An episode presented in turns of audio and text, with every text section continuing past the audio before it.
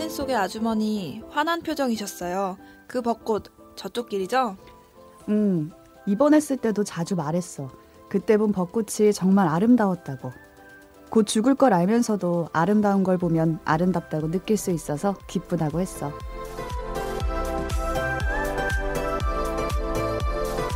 오늘 뭐 볼까 고민하는 분들을 위한 취향 추천 팟캐스트 책플릭스. 오늘은 영화 바닷마을 다이어리 속 한 장면으로 시작합니다.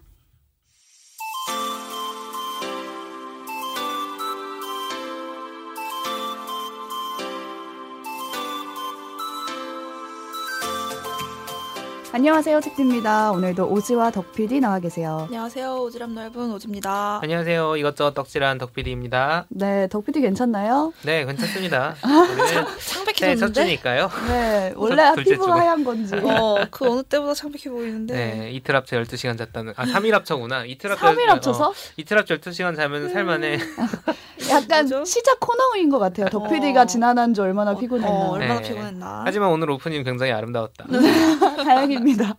낭만의 오프닝. 저는 들으면서 이 죽음을 앞두고뿐만 아니라 뭔가 어떤 어려움이 닥쳤을 때 언젠가 봤던 아름다운 풍경이나 언젠가 음. 봤던 음. 특별한 순간을 기억하는 것만으로도 좀 나아지는 것 같다라는 생각이 음, 들었거든요. 아, 주마등 말고. 어, 주마등 주마등 말고. 스쳐가는 거 말고 그냥 예를 들어 코로나 시국에서는 해외 여행 갔던 사진들 보면서 맞아 이랬었지 하면서 그냥 기분이 좀 나아지는 것 같거든요. 음, 아름다운 거를 아름답다라고 얘기할 수 있는 게 약간 인간다움을 구성하는 또한 음. 가지가 아닐까. 그러니까 그냥 실용적인 용도나 내 생존의 관계가 없어도 그 아름다움 그 자체만으로도 감탄할 수 있는 게 우리 삶을 좀 더 풍성하게 그 이상 뭔가 살아있는 것 이상으로 만들어주는 것 같다 이런 생각이 들었어요. 음, 음. 저도 이제 보면서 그런 거 있잖아요. 왜 좋은 걸 좋다고 느끼는 그 자체가 방금 말 오지가 말한 살아있음의 척도일 수도 있고 거꾸로 말하면은 예전에 어떤 선배가 저한테 그런 얘기를 한 적이 있어요. 요즘 누구 누가 쓴 글이 좋아? 라고 물어보시는 거예요. 그분이 약간 이제 사람 찾으러 다닐 때 한참 음. 그럴 때여가지고 근데 그 질문을 제가 받고 어 어떤 사람 글이 좋아요라는 걸 내가 최근에 느껴본 게 언제지? 음. 아름다운 걸 아름답다 어, 느끼지 좋은 못하고 걸 좋다고 그러니까. 그러니까 원래 좋아하는 작가들 있고 원래 좋아하는 글쟁이들 있죠. 그런 사람들 말고 딱 어, 이- 예를 들어 오, 우연히 뭐 좋다. 링크를 받거나 음. 신문에서 어. 받거나 뭐 책에서 읽었을 때 아 이거 너무 좋다라는 음. 감동을 받은 게 너무 오래 전인 거예요. 그때 음. 시점으로 그 상태가 너무 슬프더라고 스스로. 호... 그러니까 어떤 좋은 글이나 아름다운 얘기가 세상에 없는 게 아닌데 음, 존재하는데 음. 내가 그걸 봤을 거 봤을 아니에요? 거야, 그치. 분명히. 봤는데 그거를 좋다고 아름답다고 느끼는 그 감각이 이제 퇴화해 버린 음. 그런 느낌. 그래서 이제 그 와중에 근데 또 싫은 건 더 싫어지고 있다. 이 얘기를 제가 인스타그램에 올리면서 아 역시 혐오가 사랑을 이긴다. 어머 아니야 아니 좋 좋다고 느끼는 감각은 이제- 쉽게도 사라지는데 참 싫은 아, 걸 싫다고 슬프다. 느끼는 감각은 좀처럼 강해지죠. 사라지질 어. 않아요. 네. 혐오가 사랑을 이긴다기보다 혐오가 어. 사랑보다 강하다. 어.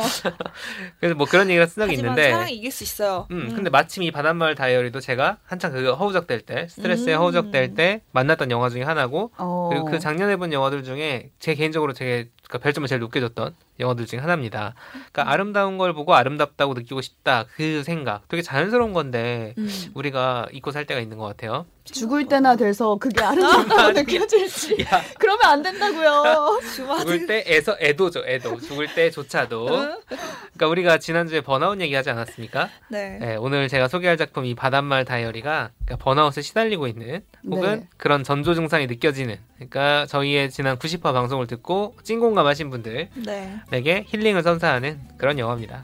네 그럼 먼저 참여 안내부터 드리고요 영화 바닷마을 다이어리 속으로 들어가 보겠습니다 네, 책플렉스는 청취자 여러분들의 관심과 참여로 만들어지고 있습니다. 좋아요, 댓글 저희에게 큰 힘이 되고 있고요.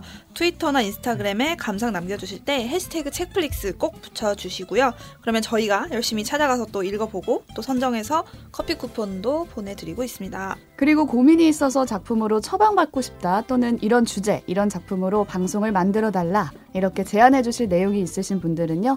댓글이나 이메일, SNS 어디로든 의견 보내 주시면 되겠습니다.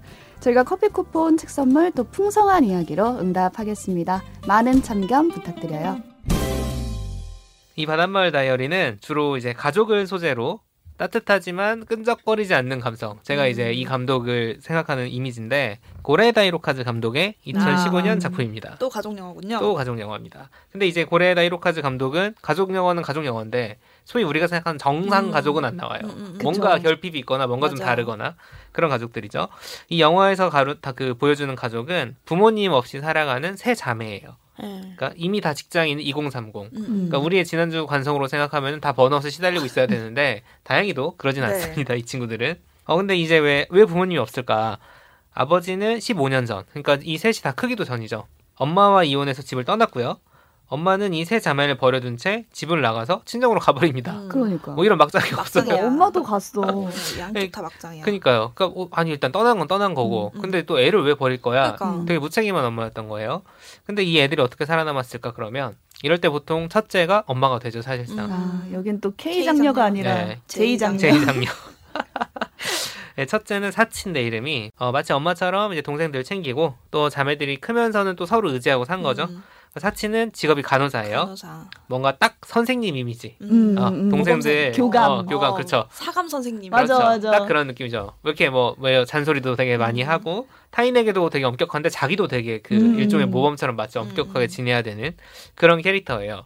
자, 이 바로 밑에 있는 둘째가 문제인데 둘째는 요시노. 요시노는 은행원인데 음. 아 술을 매우 좋아합니다. 약간 자유 영혼 같아. 네, 거의 뭐 자유분방한 편이고 음. 뭐 제가 제일 좋아하는 대사 일단 됐고 맥주나 좀 줘. 음. 뭐 거의 이런 개- 모든 장면에 계속 맥주 먹고 있는 게 나와요. 네. 계속. 맥주 먹든 매실주를 어. 먹든 사케를 어. 먹든 뭐 그런데 그 이제 연애도 많이 하는데 남자 보는 눈이 별로 없는지 자꾸 이상한 놈들을 만나요. 음. 막 호구. 잡혀. 어.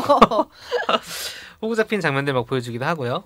이렇게 둘째 있- 그 자유분방한 둘째가 있고 셋째는 제일 어린데 치카. 음. 어, 이 친구는 스포츠 용품점에서 일하고 있어요. 음. 근데 약간 규정을 하기에는 그 비중 자체가 이제 첫째, 둘째가 조금 더 음. 많긴 한데 셋째인데 약간 사차원. 맞아, 음. 맞아. 어, 맨날 또 두 언니가 투닥투닥 하고 있으면 음. 아이고 또 저러네. 음. 이렇게 보다가 제가 이 치카라는 캐릭터에서 좀 느낀 거는 어두운 면이 잘 안 나와. 음, 그늘 없는 어, 약간 그늘이 없어. 천진난만한 느낌? 어, 근데 그렇다고 해서 막 방방 떠다니는 음. 사람도 아니야. 좀 속 깊은 면도 좀 있어요. 음. 아무튼 이 셋이 그냥 이렇게 아웅다웅하면서 살고 있는 와중에 자, 이 영화는 어디서 시작을 하느냐? 아버지가 죽었다는 음. 소식을 듣게 됩니다. 십몇 년 전에 나 이렇게 15년 전에 떠나버린- 집 나갔어요? 어. 음. 그러니까 15년 전에 집 나간 이유가 바람 나서 딴 살림 차린 거잖아요. 음. 근데 거기서 또 이제 애를 낳고 잘 살고 있었는데 그러다가 또 그 애의 엄마가 죽은 거야. 그러니까 두 번째 부인이 죽은 거죠. 사별하고. 그러다가 새로운 사람을 만나서 그러니까 세 번째 부인과 만나서 결혼해 살다가 이제 세상을 떠난 거예요. 음. 자 이런 맥락을 생각해 보면 아버지가 죽었대. 음. 가고 싶을까? 안 갈 것 같아요. 실제로도 간이 많이 막 그런 얘기가 나오잖아요 음. 영화에도 저 같아도 안 갈 것 같아요. 왜냐면 이 장례식장에 안 간다고 해서 비난할 사람 아무도, 아무도 없죠. 없죠. 그렇죠. 15년 동안 사실상 남처럼 지낸 거니까. 어. 하지만 이 세 자매는 뭐 아무- 어쩌고 저쩌고 하다가 어찌저찌 해서 어, 장례식에. 장례식에서 기차까지 타고 네? 아주 먼 동네로 어. 갑니다. 거기서 근데 누구를 만나느냐? 이제 그 아버지가 자기들을 버리고 그 새 살림 차렸을 때 얻은 새로운 자식 딸입니다. 이복 동생인 스즈예요. 음. 음. 스즈라는 애가 있는데 얘는 나이가 중학생쯤 돼요. 중학생. 네, 새 자매랑 터울이 좀 있죠. 그러니까 만나 보니까 애가 좀 말수도 적고 음. 좀 뭔가 좀 축 처져 있는 느낌? 근데 어른스럽고 음. 나이에 속은 좀 깊어 보여요. 없, 없는 환경인 것 같아요. 어. 자기 엄마는 이미 돌아가셨고. 돌아가셨고, 셋째 부인인 엄마랑 새엄마. 같이 새엄마랑. 같이 사는 어. 거죠. 어. 그러니까 아버지가 돌아가셨으니까 당연히 슬프니까 어. 이제 그런 점도 있을 거고 이 새엄마라는 사람도 정말 무책임한 사람으로 나와요. 없는 느낌 네. 딱 줘요. 사실 보면은 자기 남편의 전전 부인이잖아. 그렇죠. 그 부인의 딸들이 장례식장에 오는데 자기가 소식을 전해서 음. 오는데 거기에 애를 보내. 중학생이 음. 애를 보내가지고 마중. 나가라고 한다거나 장례식장에서 뭐 손님들한테 인사 말씀해야 되는데 그걸 애를 시키려고 하는 거야. 어. 자기가 음. 너무 힘들어서 못 하겠다고. 좀 철없는 느낌이죠. 아까 말한 대로. 이제 그걸 보고 첫째인 사치가 우리 엄마 스타일 사치가 결심을 하게 되는데 그게 이제 이 영화의 제목과 관련이 있습니다. 음. 영화의 영어 제목이 Our Little Sister예요. 아, 아, 완전 그래요? 다르네. 자, 우리의 막내 동생. 음. 뭐냐? 이 이복 동생이 스즈한테 너 우리 집 와서 같이 살자 라고 제안을 하는 겁니다. 충동적으로 그렇죠. 그쵸? 세 자매가 네 자매가 되는 거죠. 어, 동생들 좀 입장에서 약간 당황했을 것 같고 어. 갑자기 충동적으로 같이 지하철 지하철 하는데. 열차 타고 빠이빠이 하는 어. 순간에 막 그런 얘기를 하죠. 어. 저는 보면서 아 그 말 좀 해줘라 제발 아? 얘좀 데려가라라는 생각이 그 들었거든요. 했구나. 근데 또 사치가 우리 제이 장녀가 같이 아, 가자라고. 해가지고. 눈에 밟혔겠죠 뭔가 네. 그렇게 넘어간 뒤로는 그러니까 얘가 그래서 간, 또 간다고 해요 어. 음. 이사를 와서 좀 그 뒤로는 좀 익숙한 가족 영화의 문법들이 좀 있습니다 처음에는 낯을 가리던 스즈가 이 세 사람한테 점점점 마음을 스며들죠. 열어가는 어. 음. 어, 그런 과정이 있고요 이 세 자매에게는 사실 15년이라는 시간 그러니까 스즈가 14살 15살 되는 네. 애니까 딱 그 시간이거든요 음. 아버지가 없었던 그 시간 그 시간을 얘가 아버지랑 함께 보낸 거잖아요 음. 그러니까 그 기억을 나누며 생기는 감정의 교류가 좀 미묘한 게 있어요. 음. 그냥 미울 수도 있거든. 음. 그쵸, 그쵸. 네, 아버지가 바람난 상대와의 어. 사랑의 결실이잖아. 그치 원망스럽게 느껴지겠죠. 응. 근데도 이 세 자매는 아버지 없이 컸지만 음. 오히려 어떤 sisterhood, 어 그러니까 약간 탓하지 않아. 네가 무슨 잘못이야. 아빠가 그렇지. 잘못이지. 이러고 어. 오히려 아 우리가 아빠에 대해 아는 것보다 너가 더 잘하니까 얘기해줘. 막 이러고 맞아요. 좀 그런 추억도 신기했어요. 나누고요. 음. 좀 동질감을 느끼고 또 소위 이제 철없는 엄마, 음. 자기들이 어떻게 보면 버리다시피 하는 그런 거에 대한 어떤 교감이 있었던 거죠. 음. 그런 자매를 만들어가는 과정이 차곡차곡 그려집니다. 근데 그 뒤로 이제 엄청나게 이분들을 괴롭히는 사건이 벌어진다거나 음. 막 엄청 가슴 뛰는 로맨스가 있거나 어. 엄청 도전적인 모험에 뛰어들거나 하는 다이나믹함이 하나도 없어요. 사건이 없어요. 음, 없어요. 미리 말씀드립니다. 없습니다. 음. 근데 그렇다고 이게 모닥불이냐. 음. 그러니까 모닥불 넷플릭스 모닥불 틀어놓듯이 아, 한 시간 동안 어, 한 모닥불만 동안 나오는 그 영상. 이렇게 보면서 어. 사- 뭐가 움직이네 약간 이런 어. 그 정도는 또 아니고 감정들이 굉장히 차곡차곡 쌓여가면서 음. 여러 가지 일들이 벌어지는데 뭐 당연히 그 캐릭터의 성장과 연관이 되고요. 요 디테일한 얘기들은 영화로 직접 확인을 음. 한번 해보시면 음. 좋을 것 같고요. 제가 이제 이 영화를 왜 번아웃에 대한 이야기 뒤에 가져왔느냐. 그러게요.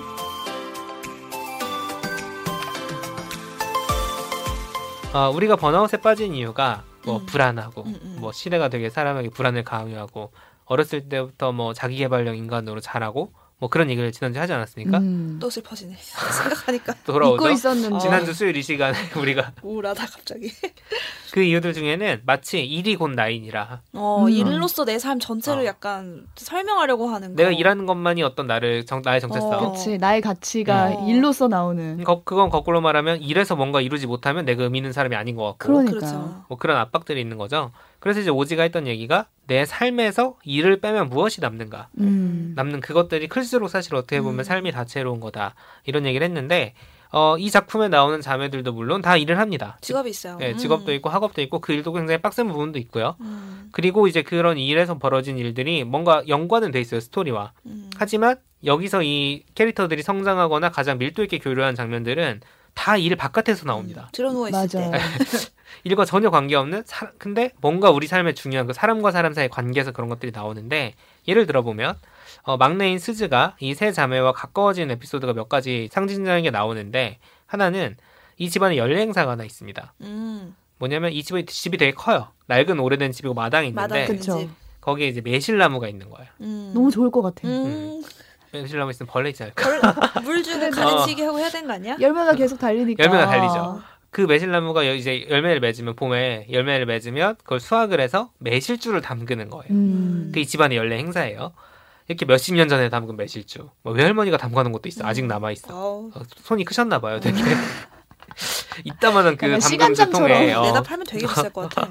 그리고 아니면 몇 년 전에 담근 거, 작년에 담근 거, 올해 담근 거 이렇게 음. 몇 통의 매실주가 집에 있는 거예요. 그러니까 이 근데 이 어느 날 이 술 좋아하는 둘째 언니가 둘째 언니가 이제 셋째랑 놀다가 이 막내인 중학생한테 매실주를 권한 거죠.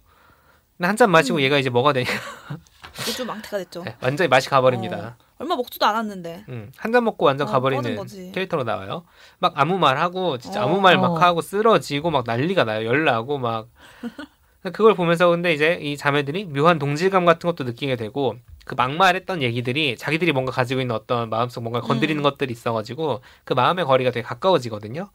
그리고 거기에 더해서 이 매실주는 이 세 자매의 엄마, 그러니까 자기들을 버리고 갔던 그 엄마, 그 음, 엄마와 이 맞아요. 엄마를 가장 미워했을 첫째인 사치와의 관계에서도 되게 음, 중요한 역할을 맞아요, 합니다. 그렇죠. 네, 그건 영화에서 확인을 해보시고요. 아, 저 좀 감동적이었어요. 네. 음. 그러니까 이렇게 우리가 지금 아 모닥불 같은 영화인가 하지만 이런 감동 포인트들이 존재해요 사건들이 있고 음. 그러니까 이 매실주라는 거를 생각을 해보면 우리가 뭐 뭐 가서 이제 편의점을 살수 있는 것이고 우리 음. 입장에서는 그리고 아무리 집에서 만든다고 해도 이걸로 사람들이 무슨 장사를 하거나 음, 음, 그런 건 아니니까. 뭐 세자매네 매실주 이런 것만으로 파는 거 아니라고 프랜차이즈가 되고 막 돈이 되고 이러지 않죠. 뭐 업적을 세우거나 음. 그런 게 아니라 그냥 매년 자기들이 하던 일이거든요 음. 매실 따서 다 자기들이 못하니까 동네 사람들 좀 나눠주고. 매실주 자기들이 담그고 그렇게 하루 이틀 뭔가 그거 가지고 1년에 하루 이틀 한 다음에는 남은 그또 1년 동안 그걸 계속 꺼내서 마시는 거예요. 음. 근데 거기에 되게 저는 그 마시는 장면들 보면서 아, 이 사람들의 영혼이 저기 약간 담겨 있는 것 같다. 어, 아, 매실 내 주. 삶의 조각이 담긴 삶의. 조각이 담긴 거야. 내가 술을 너무 먹고 싶어서 그랬을까? 그러니까. 그 의미는 뭐냐면은 엄청나게 집착해서 하는 무언가는 아니지만 음. 내 삶의 일부를 이루는 내 음. 마음의 일부를 떼준 어떤 그런 장치라는 거죠. 이렇게 이제 매일 반복되는 일상 바깥에서 우리가 일하듯이 혹은 뭔가 대단한 업적을 위해서 뭔가 하거나 집착하는 게 아니라 뭔가 내용이 조금씩 담겨 있는 그 문자 그대로의 소확행 같은 것들 음. 그런 것들 사실 우리 일상에 조금씩 존재할 거거든요 아마도 음. 저 같은 경우에는 여름이 다가오면은 시간이 달린 소녀를 한 번씩 꼭 봐요.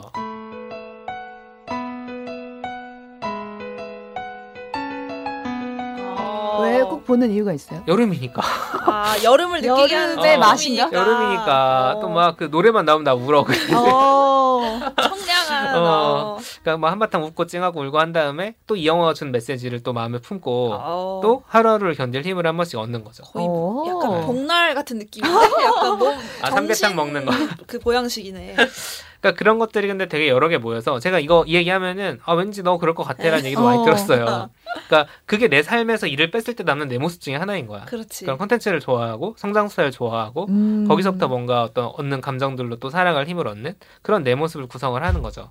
이런 연례 행사들 같은 게 사실 우리한테 조금씩은 있다. 저 같은 경우는 생각해 보면은 옷장 정리라고 해야 되나? 옷 보따리를 싸는 일인데 털갈이요. 제가 털갈이. 털갈이. 어, 나 털갈이라 그래.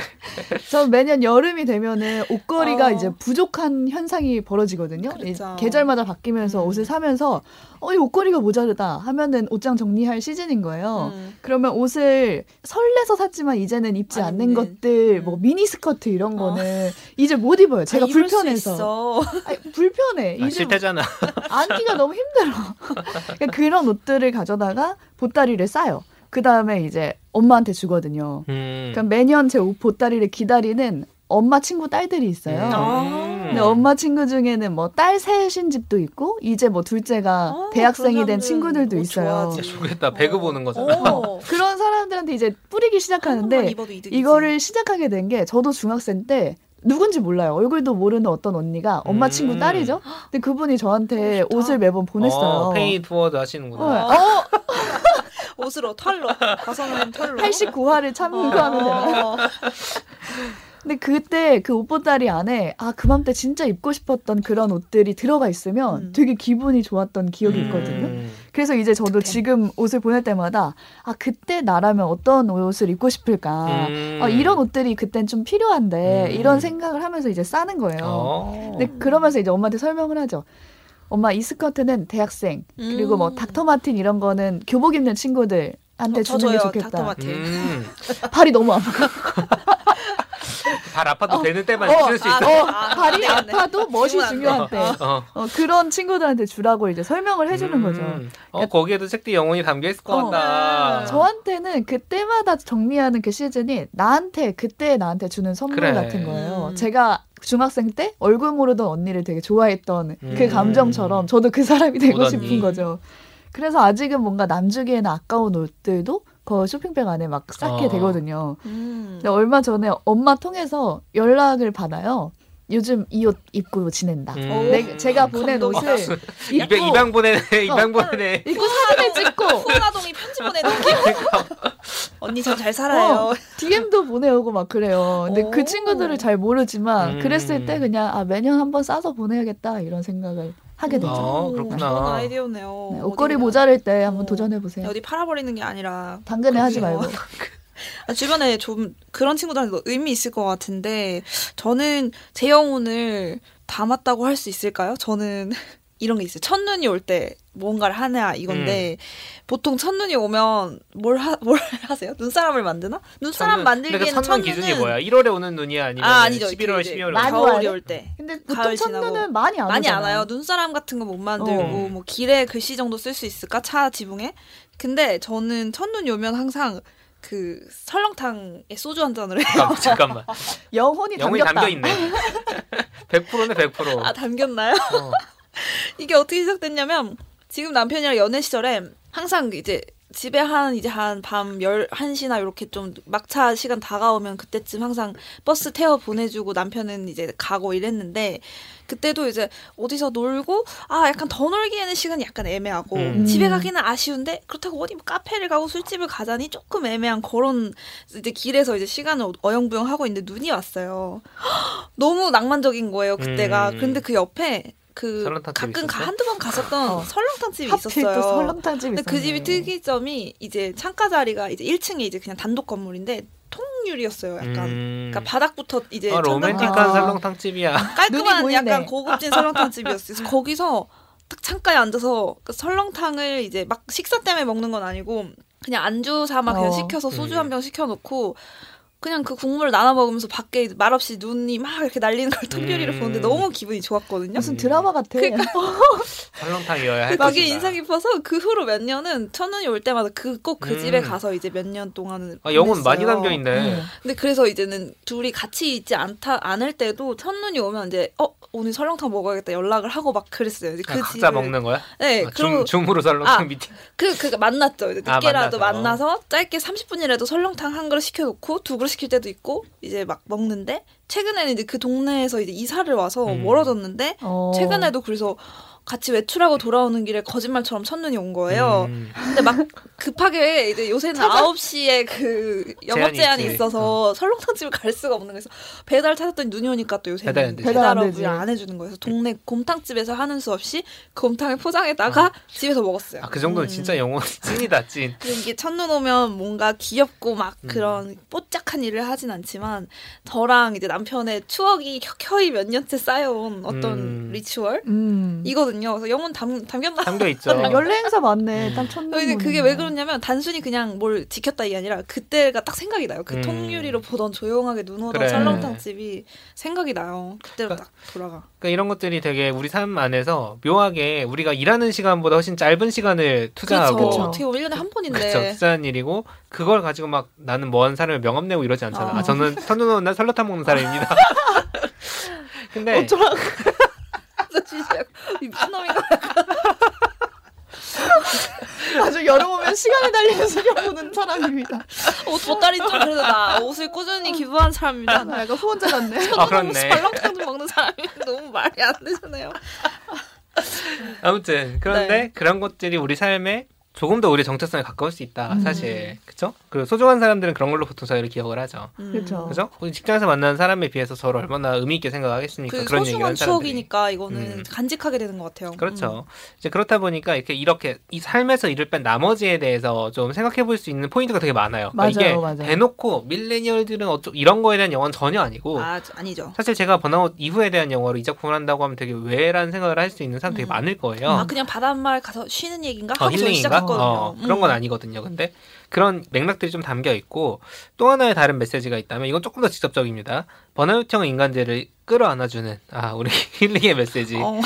바로 너는 네 존재 자체만으로 소중하다. 음. 어. 아 이런 아니 대놓고 대사가 나와요. 눈물 줄줄. 아니 이 감독이 또 이렇게 주석 사람 줍는 영화를 자꾸 만드네요. 근데 거기서 이제 그때 그걸 품어주는 과정이 이유가 있고 나중에 음. 이득이 돼서가 아니라 그 자체로 너를 정말 가치 있는 존재로 생각하기 음. 때문에 주워오는 음. 거거든요. 그러니까 이게 사실 그 맥락을 조금 설명을 해드려야 될것 그렇죠. 같은 게이 막내인 스즈 입장에서는 고민이 되게 많은 거예요. 음, 원래 그쵸. 10대 때라 고민이 많을 수도 있지만 새엄마보다는 이 이복 언니들이랑 같이 음. 사는 게 좋을 것 같아서 왔어. 음. 왔는데 사실 애매한 이- 거지. 이 언니들이 어. 나 때문에 불행해진 사람들 아니야? 어. 정확히 나 때문은 아니지만 책임이 마치 있는 것 같은. 어. 저 내가 있을 곳이 음. 아닌데 어. 있는 느낌. 그러니까 만약에 아버지가 지금 살아계셨으면은 이 언니들은 나를 미워할 수도 있는 그렇죠. 거예요. 그쵸. 어떻게 보면은.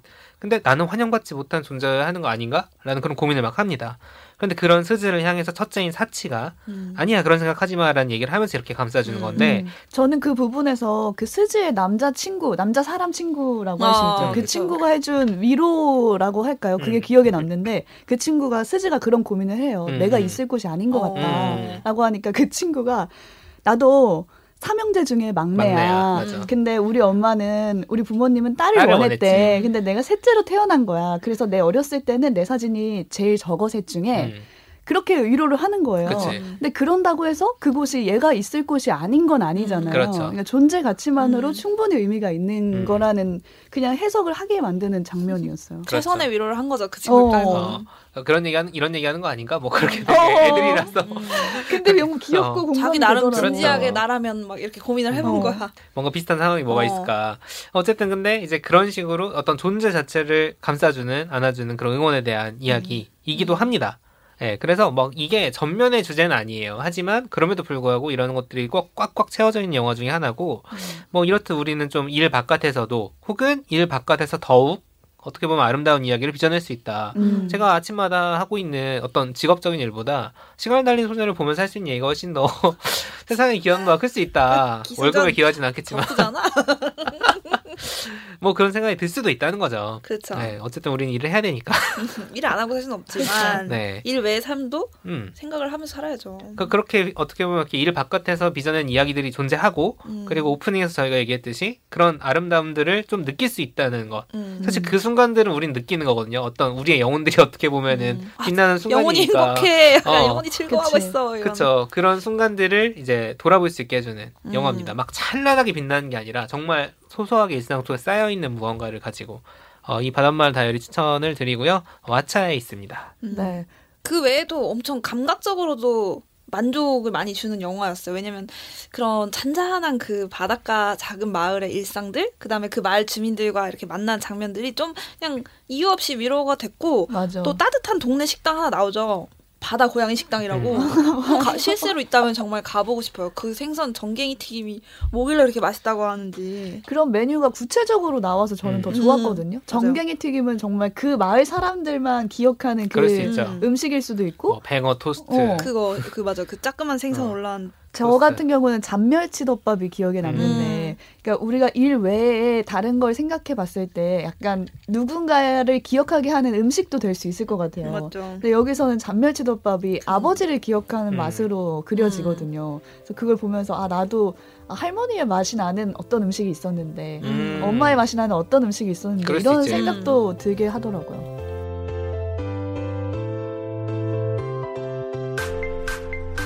오늘 뭐 볼까 고민하는 분들을 위한 취향 추천 팟캐스트 책플릭스. 지금까지 영화 바닷마을 다이어리에 대한 이야기 들어봤는데요. 청취자 여러분도 삶에서 일을 뺀 나머지 시간을 뭘 하고 보내고 있는지 또 어떤 걸로 그 시간을 채우고 있는지 한번 되돌아보는 계기가 됐으면 좋겠습니다. 끝으로 오지와 제가 이번 주에 뭘 재밌게 봤는지 잠깐 음. 이야기를 나눠볼게요.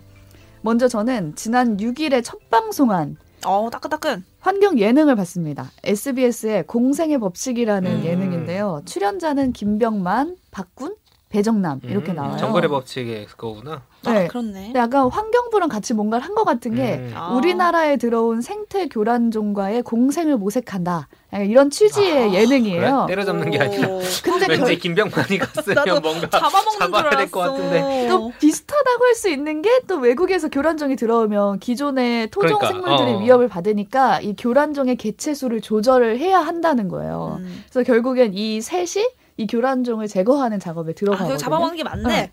아, 그래서- 먹진 않죠. 먹지는 않죠. 아. 그래서 서태에서는 꿀벌을 위협하는 교란종, 등검은 말벌을 제거하는 그 내용이 그- 다뤄져요. 오. 이 말벌에 대해서 잠깐 이 위험성을 설명해드리면 꿀벌 두 배 이상의 크기고 어, 엄청 크지. 어, 무서워. 하루에도 몇만 마리의 꿀벌을 납치를 그대로 해요. 그 다음에 좀 잔인한데 영양 경단을 만든대요. 그 아, 꿀벌로. 납치해서 뭐 하나 했더니 어. 돌돌 말아가지고. 경단을 만들어서 자기 새끼 먹이로 주는 거예요. 오. 그래서 이제 꿀벌이 다 죽으니까 양봉장의 피해도 크고 독침도 재사용할 수 있대요. 그러니까 꿀벌은 독침을 한 번 쏘면은 일회용이죠. 어, 네, 말벌은 계속 죽잖아요. 쓸수 있죠. 근데 말벌은 계속 재사용이 되니까 인간한테도 좀 위험한 무서워. 거죠. 벌초할 때 제일 위험한 게 어. 말벌이. 그래서 이 출연자 셋이 말벌집을 제거하러 다니는 내용을 첫 회에서 방송을 했거든요. 근데 저는 첫 회를 보면서 좀 우려와 동시에 감사가 좀 나온 게 제거 현장이 진짜 위험했어요. 그런데도 불구하고 뭔가 전문가 한 명 없이 크레인을 타고 이 셋이 올라가요. 아우 거의 야, 야생이네. 그러면 안 되는 거 아니야? 어, 그러니까 정글의 안전 장치가 좀 제대로 되지 어. 않은 상태여서 보는 내내 좀 조마조마했거든요. 그래서 그런 부분이 좀 안타까우면서도 우려스러우면서도 말벌이 막 아파트나 학교 주변에 있는 거를 목숨을 걸고 막 제거해요. 어, 거기에 진짜 대한 찐이다. 어, 고마움도 있었고 근데 반면에 논란도 또 되게 커졌는데 동물단체 카라에서 방영 취소를 요구한 거예요. 음. 그러니까 생태계를 교란한다는 이유로 마구잡이로 뭐 음. 포획해도 음. 되냐, 죽여도 되냐, 단순히 망가진 생태계를 그 동물의 탓으로 돌려도 되냐, 뭐 음. 이런 요구인 거예요. 음. 근데 논란이 되기는 했지만 저는 결론적으로 이런 논의가 이루어진다는 데 의미가 있는 것 그렇게 같고 관심도 없었다 어, 그동안. 일단 눈앞에 안 뭐- 보이면 뭐 말버리고 뭐고 어떻게 생겼는지 관심도 없으니까 환경을 테마로 한 예능 자체가 그냥 시도 자체가 저는 의미 그러니까. 있는 것 같아요. 환경은 어. 잘안 팔리는 주제잖아요. 나는 그렇죠. 기획안 단계에서 어. 접을 것 같아. 어. 아, 환경 어. 그래서 뭐 그 배경이 어찌고 어쨌든 그 결과물이 어쨌든 어쨌든 환경을 가지고 뭔가 얘기해보겠다는 거는 좋게 봐야 될 것 같아요. 음. 그렇죠. 근데 이런 지적이 있는 만큼 그냥 나머지 회차에서는 공생의 법칙을 그래. 꼭 재거나 살생만은 음. 아니다라는 걸 좀. 보여주면 어떨까라는 맞아요. 생각이 들었어요. 그러니까 문제가 있다고 해서 폐지하라고 하면 안 되는. 음. 싹 없애 이게 네, 아니라 그쵸. 어떻게 조정할 것인가. 뉴스에도 자주 나오는 폐지라는 단어가. 저는 반대로 긴장감이 하나도 없는 작품을 가지고 왔는데요. 제가 최근에 이제 드라마 한 편을 거의 다 봤는데 이것도 힐링물이라서 소개를 해보려고 해요. 제목은 런온이라는 작품이고 음. 아 그래요? 아. 한번 볼까 했는데 아직 안 봤어요. 아까. 번역과 나오는 거 신세경? 맞습니다. 어. 그래서 줄거리를 간단히 말씀드리면 주인공 남녀가 있- 있는데 어, 여자 주인공은 어, 한마디로 되게 씩씩하고 당차게 살아가는 영화 번역가 어미주라는 인물이에요. 고아로 자라났고 나름대로 아등바등 살았지만 그래도 되게 밝은 캔디형 여주라고 할 수 있죠. 음. 반면에 남자 주인공인 기선겸이라는 인물이 있는데요. 이 기선겸은 소위 말해서 금수저 육상 국대 출신인 남자 주인공이에요. 그래서 집도 그 집안도 금수저고 국가대표니까 얼마나 또 이렇게 인기도 많고 음. 얼굴도 잘생기고 하지만 만년 2등인 요런 캐릭터. 아. 음. 그래서 둘이 이제 시작을 하는데 각자의 이제 장소에서 이제 나름의 고충을 안고 살아가다가 어떤 계기로 둘이 이제 마- 만나서 같이 이제 사랑을 이제 하는 이야기인데 기성겸이라는 캐릭터가 기존의 어떤 로맨틱 코미디에서 볼 수 없었던 이제 비전형적인 음. 남자 주인공이라는 점에서 어. 저는 좀 흥미를 가지고 봤던 것 같아요. 그러니까 이 기성겸이라는 인물은 어떻게 보면 되게 노잼이고 FM스럽고 그러니까 다른 사람 사회적으로 능숙한 사람이 아닌 거예요. 그러니까 자기의 어떤 원칙대로 그냥 조용히 묵묵히 하는 스타일인데 이제 육상계의 어떤 문제, 이제 뿌리 깊은 폭력 문제에 자기가 어떤 자기 자신을 희생해서 딱 그걸 판을 깨고 육상을 포기해버리는 인물인 거예요. 그러니까 자기한테는 이제 어. 국가대표라는 걸 포기하는 방식이 되게 파괴적이었죠. 근데 그 육상판에서 나와서 이제 평생 달리기 했던 운동했던 사람이 이제 한 30살쯤 됐는데 운동선수를 때려쳤을 때 남은 선택지가 뭐냐. 물론 얘는 금수저니까 먹고 살 걱정은 없어요. 근데 이제 그 길에서 방황할 때 이제 오미주랑 캐릭터와 뭔가 이제 접점들이 생겨서 둘이 이제 서로를 서로의 방식으로 이렇게 위로해 나가는 드라마거든요. 근데 사건, 그러니까 서사나 이런 사건 위주의 드라마라기보다는 캐릭터 위주의 관계성에 집중한 이제 잔잔한 드라마고 이제 캐릭터들이 이제 주연 그 남녀를 뿐만 아니라 이제 조연 까지도 되게 무해한 이런 표현을 쓰더라고요. 주연, 주연 배우 중에 한 명이 무해한 또라이들이다. 어. 그러니까 각자 자기 방식대로 약간 특이해요. 그리고 좀, 좀 자기의 색깔도 강해요. 하지만 무해한. 남한테 어. 민폐 부리고 뭔가 상처 주지 않으려고 노력하면서 살아가는 무해한 또라이들이기 때문에 그 캐릭터 플레이를 보면서 아 막 집중해서 막 이 사건을 이해하고 이런다기보다는 기분 좋게 그냥 저는 밥 먹을 때 들어놓거든요. 음. 소화 잘 되는 드라마. 라고 음. 봅니다. 그래서 거의 다 봤는데 나쁘지 않다는 생각이 음. 들어서 그러니까 좀 이 사람들도 지금 이 버, 밀레니얼 번아웃 세대예요, 솔직히 말하면. 근데 이제 어떤 방식으로 위, 서로를 위로하냐, 이 과정을 좀 주목해서 볼 만한 드라마라는 생각이 들었습니다. 음. 음. 드라마를 시도하기가 되게 어려운데 그러니까요. 네 그걸 알려주셔가지고 주식이죠. 어, 드라마 밥 주식, 먹을 주식. 때 한번 봐보겠습니다. 음.